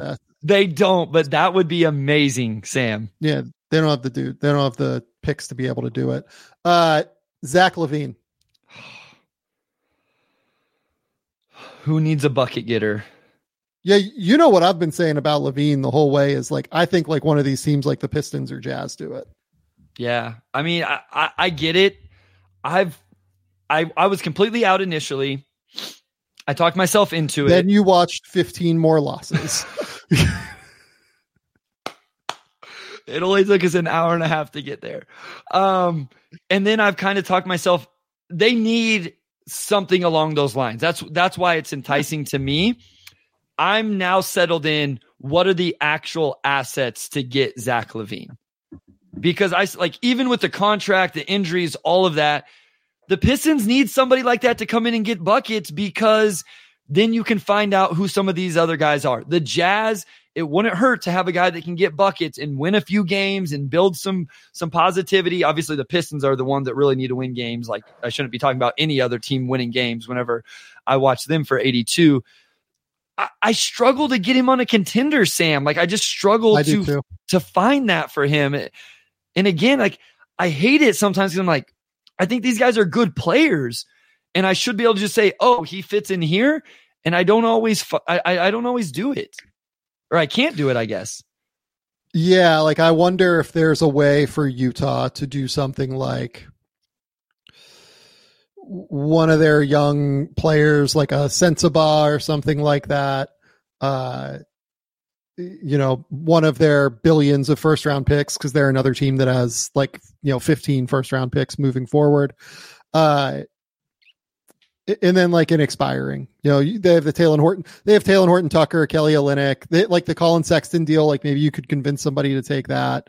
Like, I, I think Utah makes quite a bit of sense for LaVine personally. Let's just talk in terms of assets. Do you think two real assets is what LaVine eventually gets? Yeah, that's two that's two right. real Like, assets. Yeah. Whether that's a young player or first round pick or whatever, like we're two legitimate assets. Uh, DeMar DeRozan. Lakers, Heat, Those are my two as well. Lakers and Heat. yeah, Makes a lot of Um, sense to me. Yeah, trying to. Uh, so so like Alex Caruso, the Bulls have been like pretty stead, steadfast so far. They're not going to move him. I think it would be insane if they move LaVine and DeRozan to not move him. Mhm. Uh, so I think it's just like dependent on like an if statement of if we move LaVine and DeRozan, like maybe we move Caruso. If not, then we keep him. I mean, look, like Warriors, Lakers, Thunder, Pacers, Bucks, highest bidder. It's it's it's the highest bidder, Sam. Like, purely highest bidder. Yeah, the nine million dollar contract for the or no, I think it's like a little under ten million dollar contract for the next two years. Best defensive guard in the NBA, can shoot threes, can initiate like as a backup point guard. It, it's he, he's worth twenty to twenty three million easy. Uh, you know, J- Jim Amon asks Utah is Jordan Clarkson, why LaVine? LaVine is just like drastically better than Jordan Clarkson. Is kind of the answer. Um, yeah, like to me, it's to me for Caruso, it's literally highest bidder and like whoever wants him. I, I want him to end up on what like like the Celtics. Could you add imagine adding? I, I know like like we're living in a world where these things Yeah. probably can't happen, but like you add him to what they already are defensively, like we did earlier with the Timberwolves and OG and stuff. But yeah, like just looking any any team who, like you said, highest bidder, and again, that's why we've talked about like the return for LaVine may not be as much as what you think for a guy that averages the points he does, and Caruso may end up being the surprise. Like, I don't think we're going to be shocked that oh they only had to trade that for Caruso. I think it's going to be like, No. yeah, damn, he really was. He had as many guy in as many teams coming after him as we thought. That's right. Uh, if they move Bojan, like I like the Lakers. A team that I kind of like for Bojan is the Grizzlies. Actually, Okay. like I think they could really use somebody like him. Okay. Space the floor. Yeah. Again, we, we talked about Bojan. Bojan is a is a good player. He is coming off a career year where you knew the numbers were going to dip a little bit. He's 34. He just started playing again. He instantly has come in though, and you can just see what somebody like that can provide a team. He, you know, he needs to be on a veteran team. He's ready to do that. Like you bring him off the bench if you need some scoring punch, if you want to start him because he fits into that. So any team that kind of needs a scoring punch, a floor spacer, a guy that can get some buckets, I think he fits really well. Uh, Buddy Hield, we kind of talked about the magic, like that makes sense. I think the Sixers also make some sense for him, just like sure. another shooter, another like offensive threat. Uh, you know, Gordon Hayward, like I mentioned, the 76ers and Warriors earlier, like those two teams really stand out to me. Again, though, like it's just hard to do deals with guys making like 30 million. Uh, we haven't talked a lot about Tyus Jones. Tyus Jones is on expiring deal. Uh, I think I saw a rumor earlier this season the Heat were interested in him, which kind of makes sense to me, to be honest, because like super smart player, they tend to like really value guys like that. Defensively, a question mark. His playoff numbers are much worse than what I thought they were. I am, I think he would not get a first round pick in return. He's also not extendable because he signed a two year deal previously for like 29 million from the Grizzlies. I think he's somebody worth going to get. I wonder if the Timberwolves make a lot of sense because they could use a backup point guard. He's from Minnesota in the middle of a playoff run. It's hard to get there financially for Minnesota in a deal like that. Uh, it's actually like quite difficult for them to like be able to make that work financially. But I do think that there is like a real like there's a lot of synergy there to me. No, I like that. Like just as a, a, backup point guard there, we've talked, you know, Jones is incredible in that role. I'm I'm looking through some other teams, just like who could really use another ball handler off the bench. Minnesota definitely jumped out as I was scrolling through. Yeah, I mean, I think that one you said them and Miami. Yeah, like Miami makes sense to me. Yeah. Cleveland's been playing around with backup point guard stuff, even though the rook, you know, yep. Craig Porter Jr.'s been good, but like if you're really going to want to compete deep into the playoffs is uh, and I know you just talked about Jones's playoff numbers but maybe you want somebody with a little bit more as you get into that like maybe that would be a spot. Yeah that'd be interesting. Like if they just like don't want to pay Isaac Okoro and like don't trust him at all in the playoffs sure. like just like a swap basically that's somewhat it sounds crazy on its face but like that's not I don't know the Kings have been playing around with their backup point guard situation, if I'm not mistaken. Yeah. Like Davion's been yeah. out, Keon Ellis has been in. Maybe they like Keon. I, I haven't watched enough of Keon specifically to say one way or the other. Like I'm just scrolling through teams going, who do I feel like maybe has a backup point guard situation that would warrant something like this? Yeah. Uh, and the other thing for them is, or for like a team in the backup point guard market, like it's a little bit easier to make a deal work with Washington potentially for Delon Wright, who's like been out for a little bit now, but just financially, like Delon makes, I think like 8.1 or something, 8.2. Uh, Trey or, uh, Tyus is at over 14 million. So, you know, it involves more teams like the Bucks can theoretically get in on something like that like th- that's a that's an interesting one. The Knicks could use a backup point guard. I'm glad that somebody brought up the Knicks. Like they could use something like that. Um, you know, maybe it's like Fournier for Tyus Jones or something. That's actually not terrible to me. Yeah, no, the Knicks could use them. Um, it, it's it, it's it's kind of fun to go through and just see. And and I think what's interesting, Sam, is it's like, oh, this player's really good, but where does he fit? Or this player, you know, I, I think some of the guys that aren't as a as good a players, quote unquote, we've almost had an easier time finding spots. You know, it's just as you do these exercises, yeah. you realize the guys that are Alex Caruso, literally any team, you know, like any team could use him. Where a guy like Pascal, a guy like Zach LaVine, okay, these guys are really, really good players, but the market is smaller. Finding the right fit is tougher. I just, I find that interesting as we go throughout the exercise. Yep. Um, Yeah, I mean, like there are other guys here. Like I- am really interested to see what happens with Jae'Sean Tate because, like, if I was the Rockets, like I, I would bet you that Boston would give up a late first for Jae'Sean Tate. He signed for like six million next season or six and a half million for next season. Uh, it's it's funny, like they have a um, trade exception that is like six point one million, and Jae'Sean makes like six five, so they can't do it uh, within the trade exception. But like I think Miami has a couple of trade exceptions that would make sense. I don't think they'd give up a first though. Like Boston would probably give up like 26 this year or 30 or whatever it's going to be this year. And the Rockets have Amen Thompson and eventually Cam Whitmore to like enter this rotation at some point.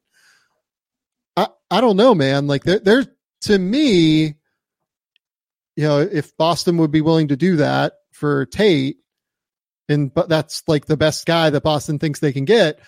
And honestly, like it might be because they're really constrained in terms of their salary cap and what they can do. That kind of like lines up well for me. Yeah, I think they need one more guy. I, had a really bad take talking about Jordan Walsh maybe making a rotation for the Celtics this year. I had that early in the year. I was wrong about the player, but I was right in terms of they would need that type of player in the rotation, and they haven't found one. Like they I like Hauser. I like Kornet. I like Pritchard. I think they have nine guys that I really like, but I, and you can go obviously eight, nine guys in the play, but they don't have that guy, right? Like Hauser is a very specific type of player. Pritchard's a small guard. Kornet and Horford off the bench are bigs. They kind of need this wingy, forty type of player. And, and I just want to give Jae'Sean Tate some love, Sam. In my notes, it's like, continues to do winning things, even if the box score stats yeah. don't pop. This, Jae'Sean Tate is the perfect example of if you would have asked me about Jae'Sean Tate a, a year ago, when I wasn't watching as many NBA games as what I do now, I would have looked at the box score and been like, what the hell are we talking about Jae'Sean Tate for?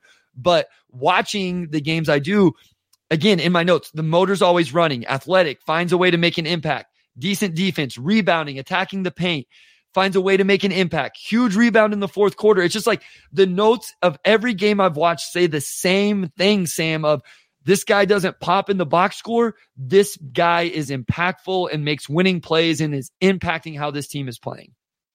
Yeah, like to me, it's like if I'm Houston, like it's it's hard for me to want to move him. But like also like his playing time has been reduced recently. Yeah. As yeah. well. So, like, if you're Houston, like, part of you wants to be better, which is intriguing in its own right, obviously, because of course Houston wants to be better. Uh, they have Ime Udoka, they have a great defense, and Jae'Sean's a good defender. But like they're playing him less already because it's just hard with his shooting. Like teams don't really guard him out there. And you have like Amen Thompson and Cam Whitmore coming to take minutes. So like what's the role next year even because sure. he's on a great contract. So it's one of those things where like Jae'Sean makes a lot of sense for Houston. If I was them, like part of me wouldn't want to move him, but also you are kind of like set to not move him kind of you know what i'm like you, you're you're kind of set to move him a little bit sure. with where yeah. you're going it's it's a complicated one because like again like he would have real value on the market like again i i really think like boston would consider giving up their first for him, just given what their salary constraints are. Like you can do something like, you know, Dalano Banton, Svi, and like another minimum plus a first for him and make that work. And I think Houston was carrying 14 for a while. They'd have to cut somebody, but like that'd be fine. Yeah. I mean, you just, Dillon Brooks is on the books for, you know, a length of time. Um, um, Amen, obviously, like that. That's the thing as well. Tari Eason, Cam Whitmore. You know, my point is, it's not even like those guys are going to be gone next year, right? So, like you said, where's where's the role? Like the role is decreased. It's not increasing more. So this isn't an indictment of Tate. It's probably like you're just going to give those minutes to Tari Eason, to Amen, to Dillon Brooks. Obviously, those guys are going to get those minutes. And Jay, like I almost feel like you're doing right by Jae'Sean if you do it because you mm-hmm. get him somewhere where he has even if it's not more minutes, it it's probably seems like a bigger role because you're on a team that's really contending. He can show his value in the playoffs. Like it may actually help him get paid better if he goes to the Celtics and helps them in the playoffs. Maybe that sets him up better for his next contract. Yeah. No, I think it's an interesting decision for them. Uh, and look, like they, if I'm them, like I'm trying to figure out, like, okay, am I trying to go out and get a star? Right. Like Sure. if I'm Houston at this point, like that, that feels like where this is going with all their young guys. Um, they'll, re- they'll build around the young guys, build around them, figure out which ones they want to keep, which ones they think they can move, and then they'll build around a star. Right. I mean, you go out and get another first, you know, that just Sure. amplifies your chest Assets. to be able to Yep. go out and get another star. So, uh, that's what I've got here. Let, let's let's call it here, Bryce. We've Okay, gone for an hour forty.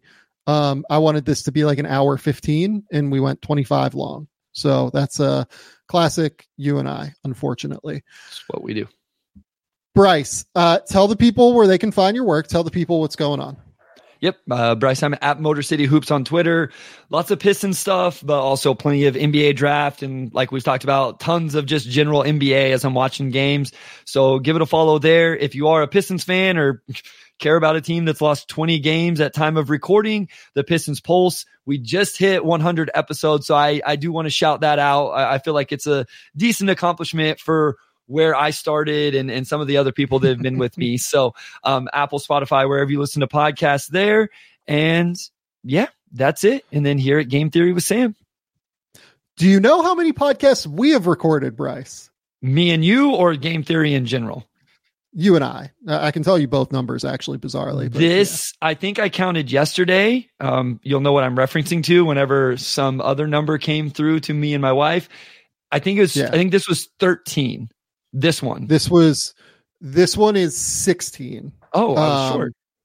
You were short. This one is 16.